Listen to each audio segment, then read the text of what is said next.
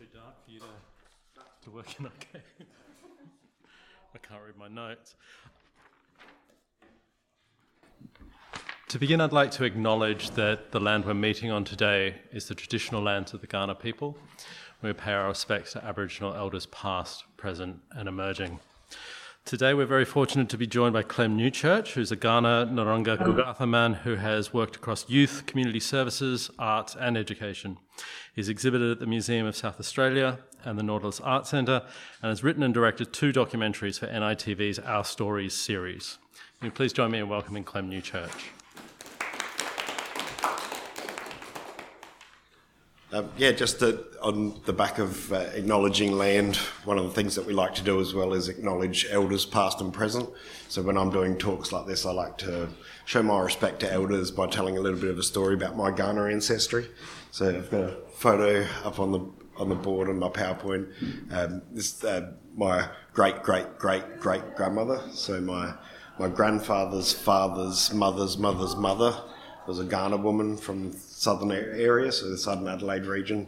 Multiple stories about Nellie Ramyamarin, but um, the majority say that she was taken. So before uh, Europeans actually settled on the mainland, um, when we had uh, sealers based on Kangaroo Island, a lot of those sealers, mainly men, would come to the mainland, come to Narungga country, Kaurna country, Yalngyirri country, even go across to Palawa country, like Tasmania and take Aboriginal women and bring them back to places like Kangaroo Island.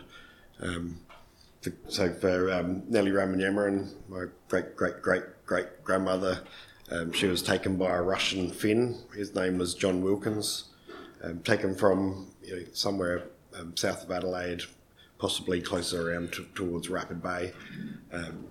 Multiple stories. Like I said, some stories talk about when women got taken across to the island, if they passed away, their children were put into boats and just pushed off the shore, left to fend for themselves out in the middle of the Gulf here. There's stories about a Kaurna woman who actually swam back from Kangaroo Island with a baby on her back, and that story says that she passed away of exhaustion when she made to the mainland, but her but her baby survived. Um, multiple horrific stories. Um, some stories talk about um, so for Nellie Ramyamarin, um, story says that her husband and and uh, uh, one of her children passed away on the island. When her husband passed away, the other um, islanders basically came and laid claim to all of her possessions, so she had to flee. And that story says that she got shipped to Raukkan down um, Camp Coorong, or you know, the, down um, Meningie Way there, and um, that story says that of her children, she had something like nine remaining children, and um, those children married into a lot of Kaurna names that you hear today. So Newchurches, uh, Taylors, Summers, Rigneys, like some of those key. She's she's known as the Aboriginal woman in South Australia with the most living descendants today. So. So yeah, not the nicest stories I know, but I tell those stories when recognising elders because um, if we think about it, if um, if her children had made that journey to, to the mainland, then a lot of Kaurna people wouldn't be here today. So, so yeah, just putting that into a bit of context, I guess. They're important stories to, to, remember yeah. and, and, to preserve. Yeah. Clem, your arts practice is, is deeply intertwined with learning, preserving, practicing, and, and sharing cultural knowledge. Would you mind telling us a bit about the, the varied strands of your arts and cultural practice? Yeah, well, I, I guess um, for myself, it, my, I didn't really claim to be an artist until fairly recently. And for myself, it was uh, doing these cultural practices, I guess, for my own cultural journey or my own um, you know, cultural strength. And so, so learning these um, ancient cultural practices that had been done on the land for many thousands of years, um, that was the important thing for me. But yeah, more recently, I've had uh, you know uncles say you need to be getting this out there because this is what's going to inspire the next generation. So. And was that what led to that shift in, in your sense of yourself as an artist, or, or the idea of sharing this became important? Yeah, I guess, I guess that I just um, just been given that permission or, or, that responsibility by an elder to actually, um, you know, because it's always been a, a, fairly personal thing. Um, you know, I think as artists we're our own worst critic as well. So it's like um, you know I didn't think my stuff was really good enough to be you know being displayed, but it wasn't about doing it for other people either. I, I was doing it to learn for myself, but generally um, where I would share it was um, in educational settings, so working in schools, showing young people some of the stuff that I did to you know basically yeah inspire that next generation and make sure that some of these practices um, are continued hmm. into the future. I think that anxiety about sharing your work and calling yourself an artist probably makes you an artist more than anything else. um, can you tell us a little bit about um, some of the ways that you've you've learned these techniques? And and for listeners at home, it's really interesting talking to Clem because while we are chatting, he is he is making and and he is string making while we talk. Can you tell us a little bit about um, uh, how you picked up these weaving and string making techniques? Um, yeah, so I guess what started me on my journey was um, going down to Camp Coorong, so down in, in um, Ngarrindjeri country, and, and learning the Ngarrindjeri style of weaving. I've got like a, a, piece here and some photos up on the, but um, fairly kind of well known um, style of weaving, um, recognisable kind of all around Australia. But I was trained by Aunty Ellen Trevorrow down there. Um, they had a weaving workshop. Um, you know, they the elders down there were saying how it was you know it wasn't just a woman's thing. It was generally in my upbringing, it was definitely kind of seen as women did weaving and men you know made other things.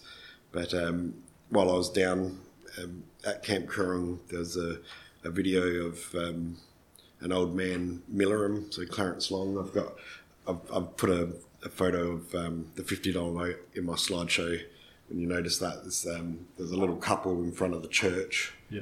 Um, so in, in the left hand corner, so the, the man in that couple, Clarence Long or Milerum, and there's a video of him actually dressed up in a kangaroo um, skin cloak, going out collecting reeds and weaving a big warrior's basket. So, so for anyone listening at home, it's not David Unaipon that's in the centre of the fifty dollar bill, but the two little figures that are down the lower left hand corner is what yeah. Clem's referring to. Yeah, so the, the church in the, in the $50 note, that's um, the church at Raukkan in the community, like Point McLeay down at um, just past Meningie down the along the Coorong. But um, yeah, so so Milerum um, did a lot of work with Norman Tindale at, at, in the South Australian Museum. There's a lot of his old pieces, his weaving pieces in the museum.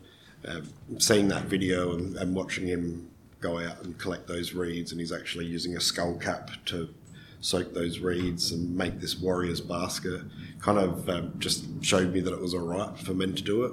And um, after going to the museum a couple of times and seeing that you know Kaurna men also wove a similar style, um, I decided when I when I got back to Kaurna country that I was going to go out and find the plants that were used for that weaving style, and um, yeah, start doing it myself so yeah, I did that, and um, and you know, connecting with other Kaurna um, community members, people like Alan Sumner and um, Jamie Goldsmith, and you know Jack Buckskin. There's a heap of us who are kind of trying to bring back these cultural practices like cutting shields. So we'll we'll go out together and we'll learn together, and um, you know, bring back those things that possibly didn't happen for over hundred years in the country, but um, you know that, that there's a revival now. So yeah. Mm and that uh, you were telling me before that that process of learning as well as as receiving that cultural knowledge from elders there is also um, you're very much guided by the natural materials themselves can you tell us a little bit about how that process works yeah definitely i think um,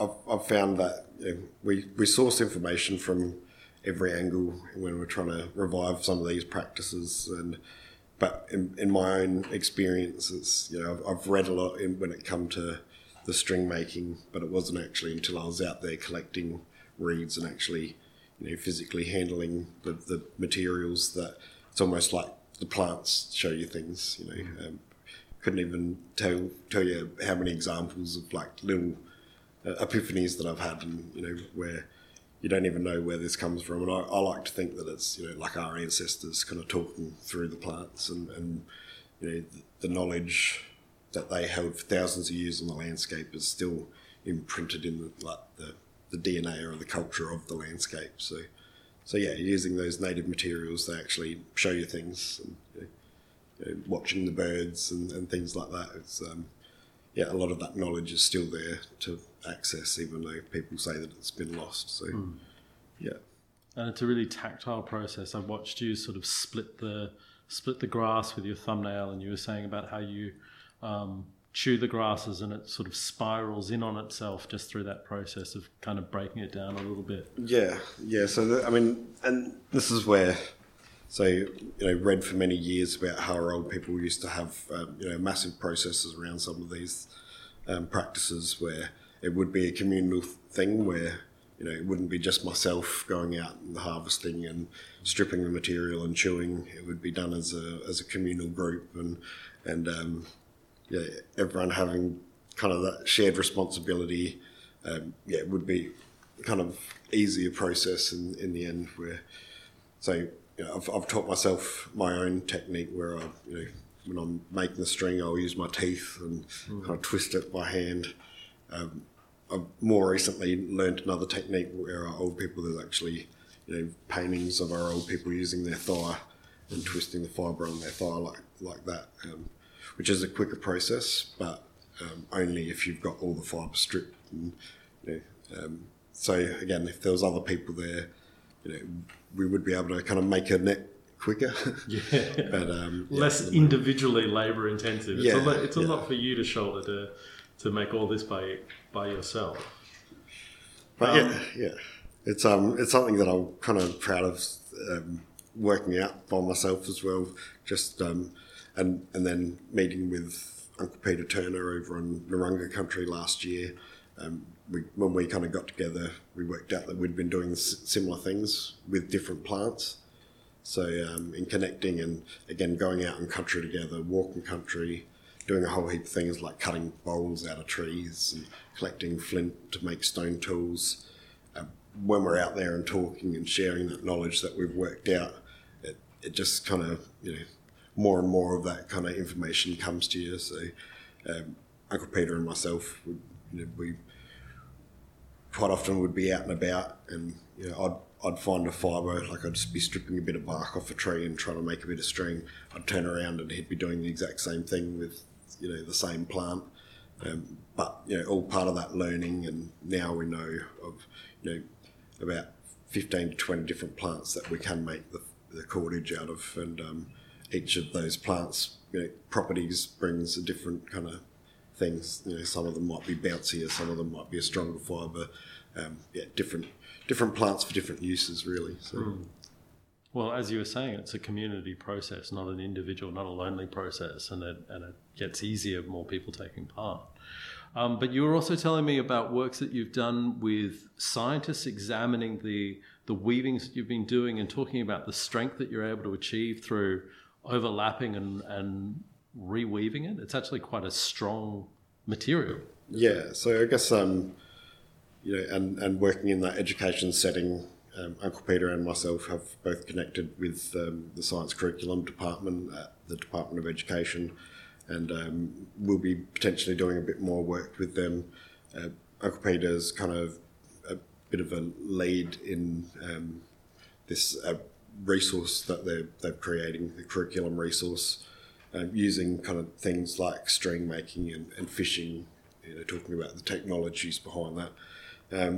You know, it's just some of the technologies in that string making is, you know, just for example, the, when you twist the fibres when they're kind of laying just kind of next to each other, they might have like a, a pound breaking strain. As soon as you twist them, it goes to 1.3 pounds. When you double it up, it goes more than double the strength. And then you can also kind of double the string up again, so it's four ply. And once you get that four ply, again, it's it's double the strength of, of that two ply strand as well. So uh, this is all like they're picking apart the technologies that are our old people knew knew this, you know, these sciences for many thousands of years, and and I guess um, you know, again that knowledge is kind of in that landscape. It's in those plants, but it's also in our dreaming stories and language and place names and, and all of that. So so I guess yeah, for me it's about trying to learn as many as much as I can about our old people's ways because I think they had a lot of things right as well. Yeah. Um, getting back to uh, talking about Uncle Peter, uh, Peter Turner, you recently exhibited with him as part of the Guildhouse Collections project, collaborating with the South Australian Museum for your Kaurna Still Here exhibition. And I was really, I was really taken by this show because there was some, uh, some pretty different methods of uncovering and reviving cultural practices that you that you took part in there. Can you tell us a bit about that work? Yeah, I guess um, so. The opportunity kind of come up, and it did seem almost like it was meant to be when I first saw it. So Guildhouse kind of put the expression of interest out. Uh, originally, we were looking at um, the Botanic Gardens for uh, the collections project because as we were doing the kind of cordage and string making, we thought you know, when we went into the the museum within the Botanic Gardens, mm. they feature fibres from all over the world, but they don't have any of our native natural fibres. And Uncle Peter and myself, again, you know, sourcing information from wherever we could. You know, we do access the museum, have for many years since I was a kid. I've been going to the museum, but going across to the Botanic Gardens just to have a look through the collections and displays to see if we can learn things. But um, but also, you know, so we also learn from our elders. We learn from the plants, but we also you know, one of our sources has also been accessing old paintings that were painted many years ago. So um, after going to an information session at the Botanic Gardens, meeting with Guildhouse workers, they suggested the First Nations Collections project with the museum, South Australian Museum, um, as being an option. Um, that project was um, they wanted a response to George French Angas paintings. So George French Angas, um, his father was George Fife Angas, an early landholder around Adelaide um, in the early 1800s. So in 1844, his son George French Angas was um, travelling this kind of southern area in South Australia and, and painting the landscape, um, but also painting our old people within the landscape, doing some of these cultural practices. So, so there's paintings like um, two of our old people dragging a net down at Second Valley, and um, yeah, so when Uncle Peter and I had looked at you know some of those paintings. Um, for us, we'd been referring to some of those paintings for many years. We didn't know who George French Angas was. That wasn't the important thing. The important thing for us was that content to try and find you know some of those uh, examples of some of the things that our old people used to make, and using that as a reference point to you know bring back some of these um, those cultural practices again. So. Things like the string was actually featured. Um, some of the reeds reed spears that we made um, were featured in some of these paintings that we hadn't seen before. And when I saw a whole heap of these paintings that I hadn't seen, and there was some of the items that I'd been making for many years, um, almost exact or very close right. to it, I felt you know it was like definitely like um, an, an opportunity to share an appropriate opportunity to share some of those things that I've been doing for up to 15 years without um, you know, without wanting to, you know, show anyone, you know. Um, but yeah, when when you see that sort of sense of corroboration or that sense of confirming that what you were making connected back to. Yeah, definitely. It was, it's, it's, definitely like yeah, I was on the right path with with some of those things. Uh, which we'd kind of knew from other sources through elders and things like that, but it was definitely, you know, it's an in-your-face reference point to say in 1844 our old people were cutting shields. You know, that practice didn't happen for a long time, but nowadays, almost instinctively, we're bringing back, and it's almost exact, you know, to how our old people used to do it. So, still got a lot to learn. You know, the more that we learn, the more that we realise we've got, you know, just how much knowledge our old people held, you know, of the landscape. But yeah, the more we learn it, the more that it brings that, you know, cultural pride, I guess. Yeah. Yeah, I, I find that a really interesting approach because we think about the history of landscape painting as very much tied up with this idea of a gesture of ownership of land and and and that that body of work is really tied up with a colonial history. But I think that what you and Uncle Peter have done there is, you know, we talk a lot about the repatriation of stolen cultural artifacts in museum collections around the world, but this project seems to me to engage in a process of, of repatriating knowledge and other sort of intangible uh, aspects of culture was the process of working with those archives and looking at the George French Angas paintings was that difficult or complicated in any way for you? Yeah, def- Definitely, I mean, there was definitely con- confronting things within those paintings. There's some paintings that are, um, um, you know, open to public viewing because of some of the um, cultural protocols around some of that. Um, so definitely, you know, there's and the, you know, it is kind of saddening to see that um, impact of that colonisation and um, you know, seeing those paintings that were painted at that time where uh, old people were being suppressed, basically. But um, but definitely, you know, the, it's um, again, I, I guess in in doing Kaurna still here, and even just that title, it was about showing people because it's our belief that the mentality at the time for George French Angas and especially his father, who was a slave trader. Um, you know, his mentality would have been that Kaurna people were dying out, and this might have been, you know, just historical record of a, a dying culture. Whereas um, I think what Uncle Peter and myself and many other Kaurna people have been doing for many years actually kind of proves that, yeah, we didn't die. You know, we, we, we are still here. We are still continuing this ancient cultural practice that has you know, some of those practices that have happened on the landscape for you know, tens of thousands of years proven, but um, you know, like I said, Still stalled, stalled Still for a little vitality. bit. But again, that that culture is in the landscape still, and, and you know these these things are there to, to relearn if you know how to look. Yeah. Um, I know that you you also share a lot of your knowledge through programs, workshops, events, and, and talks like this one. Can you tell us a bit more about the various different workshops you run and how people can take part in them?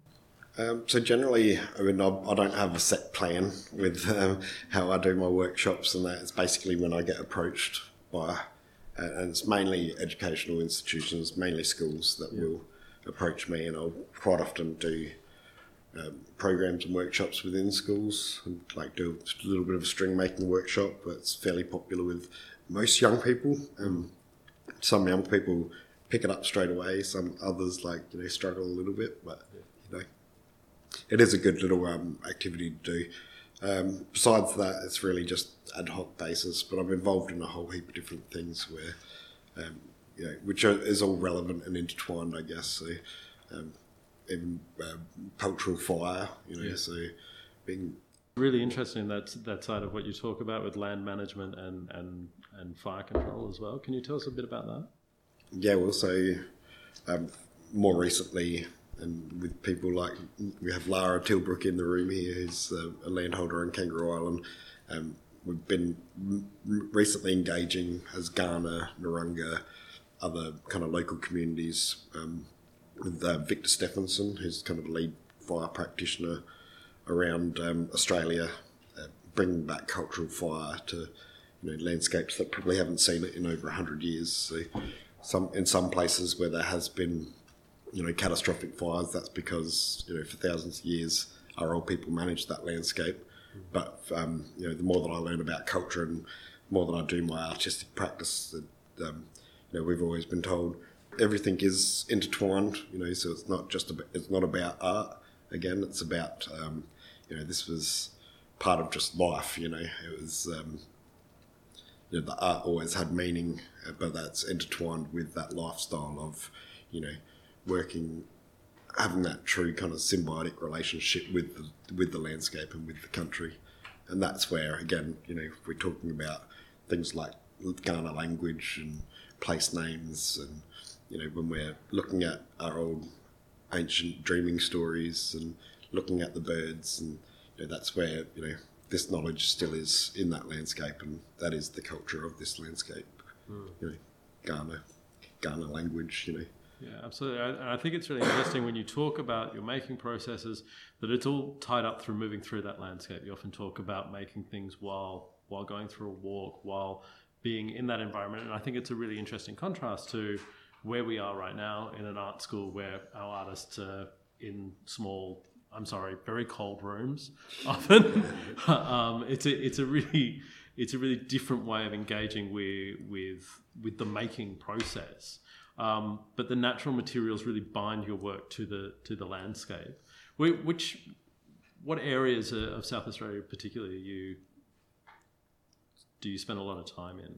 So yeah, I guess, um, and I guess the beauty of doing what I do. I mean, I can sit at home and on the couch and make my string, but I, I have to go out and source the materials. So I'm walking when I do that, and you know, traveling country, and even that in itself is like learning, and you know, all intertwined with the fire. as we're reading kind of those landscapes and learning more about those different landscapes, then you're finding you know where the plants, where the right plants for what you need. It's got to got to be growing. So, so that's you know all intertwined with that learning and part of this. Again, it's a, it's more about that cultural learning journey for me. It's not just about that this artistic practice, mm. but it is um, you know you you can't kind of you can't always see everything when you're just sitting at home kind of thing or, or in a formal classed environment where uh, you know for myself and again, like I will lock myself in my room if I'm just making string, but where I prefer to do my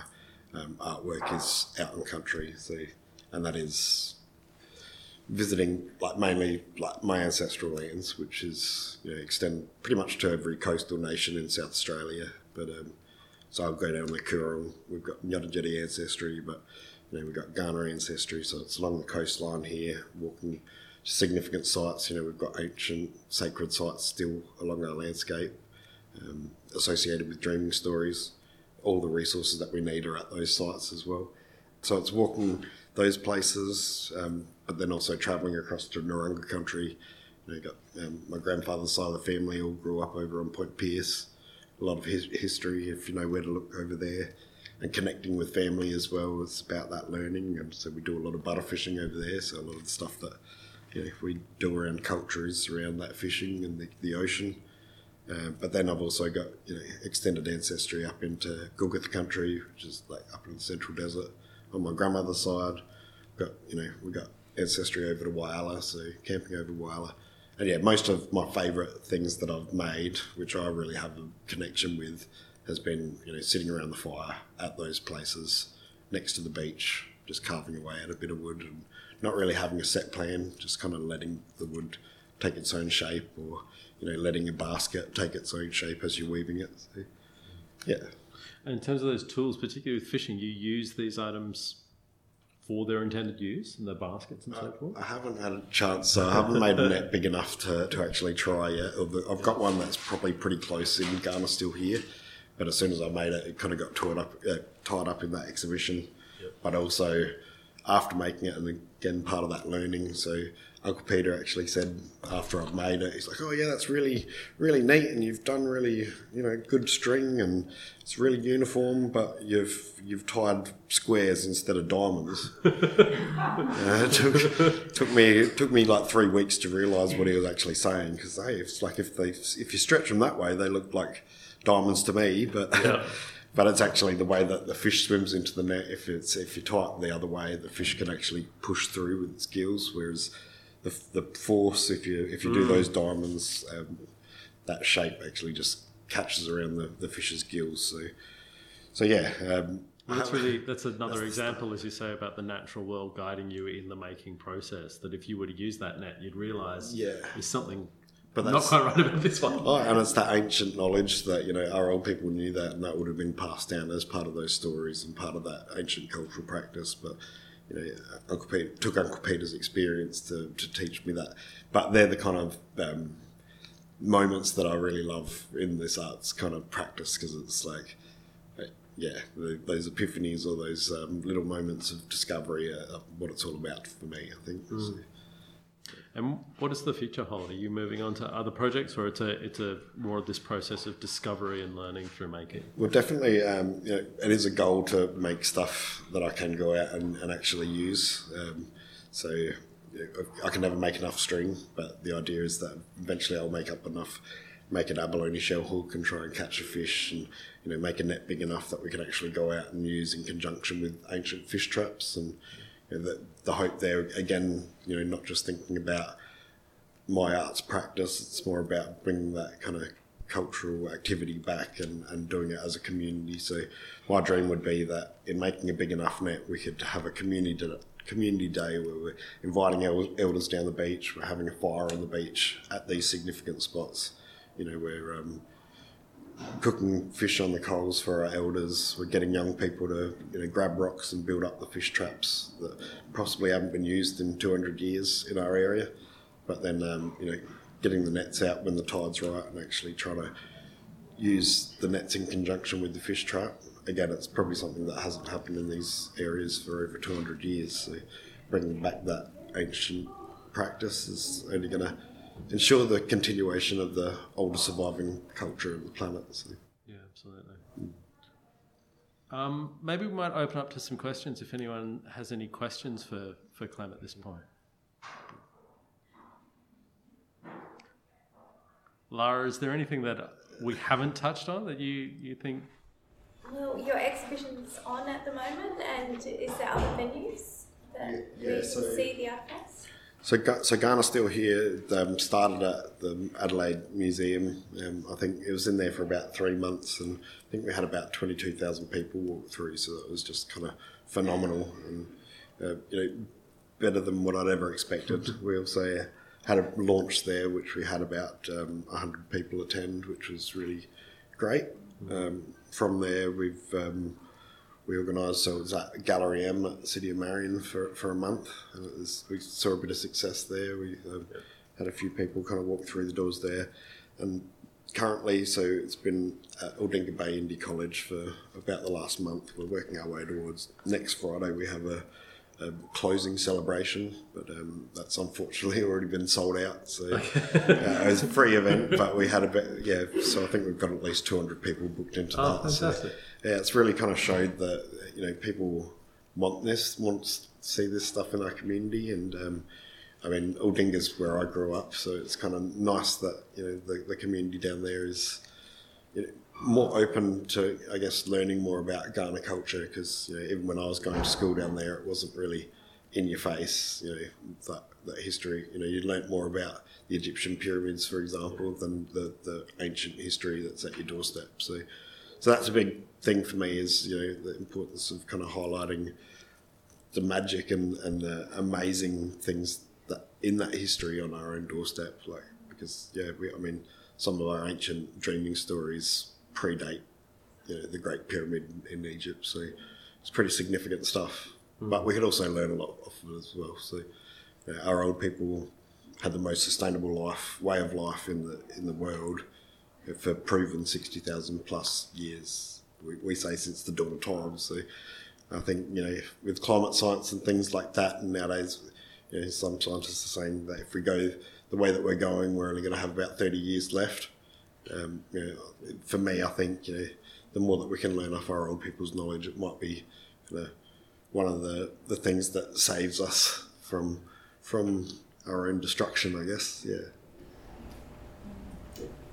Yeah, um, I just had a question about um, one of the images in the materials uh, is the green basket.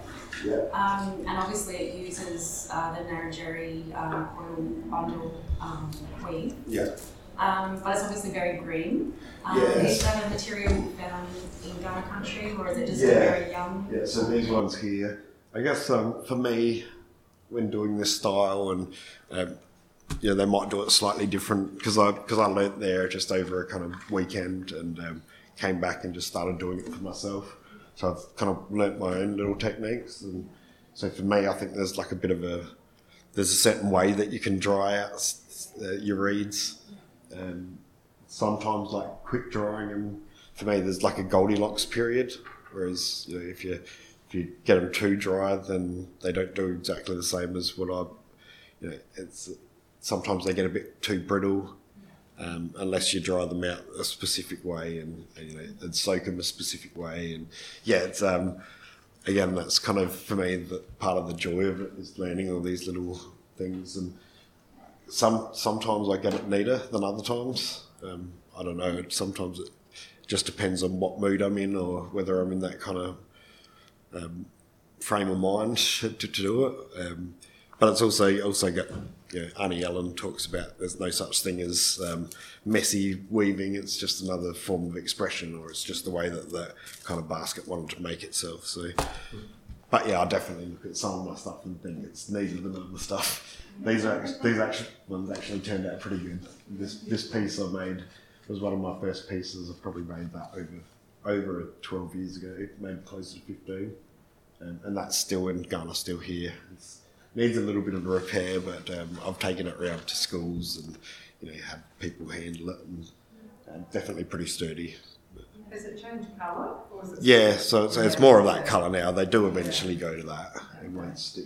It won't stay at that colour, but um, but yeah, that's just yeah a, a, period kind of in between that drying and but yeah, it, if you if you do it too green, it, it, does loosen up. So you know to get it nice and steady like that, you you're better off waiting for them to dry. Do you wet the um, reeds? Yeah, there's there's a bit of a process, but again, you can't kind of can't have them waterlogged either. So it's like down in Ngarrindjeri country, they wrap them up in a tower, but I do it slightly different as well again, and kind of always changing it up as well. And again, it's kind of that learning. It's like it's um, you you work out different things when you're trying it different ways. So yeah, very lovely.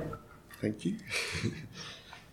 it's a yeah, there's a, that's a really kind of um, slow process as well. The fine stitch you can do a, a more stretched out stitch, which is a bit quicker, but um, but yeah, it does take a long time as well, especially if you add up, you know, going out and collecting materials and you know a couple of weeks to dry them out and then soaking them for you know an hour before you're using them, and yeah, it's a long process. People ask me, oh, "How long did that take you?"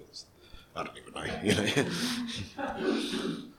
Do you use any kind of like a tool to um, stitch, or do, is it just with your hands? generally, just with your hands. I mean, sometimes, I mean, the way that I've shown down by Aunty Ellen and that, they'll sometimes use a skewer to open up your last stitch so you can stitch around.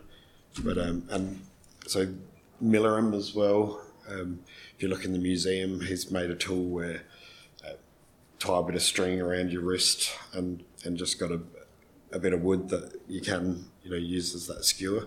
So I've made a couple of those, and um, I've got one on display at the museum. And generally, I'll make them and I'll use them for a little bit, and then give them away to someone, and you know, make another one. But yeah, I, you know, I, I don't always make sure I've got that tool with me. I just yeah. you know, if nothing else, I'll just grab a pen or a pencil and you know, I'll do the same thing or a stick. But but yeah, I've got to be kind of in the right frame of mind to to weave as well. It's um, yeah, I go through periods where I'll just get be stuck into it every night, and other times it's like I just don't even kind of yeah, just not in the mood for, for months at a time, you know.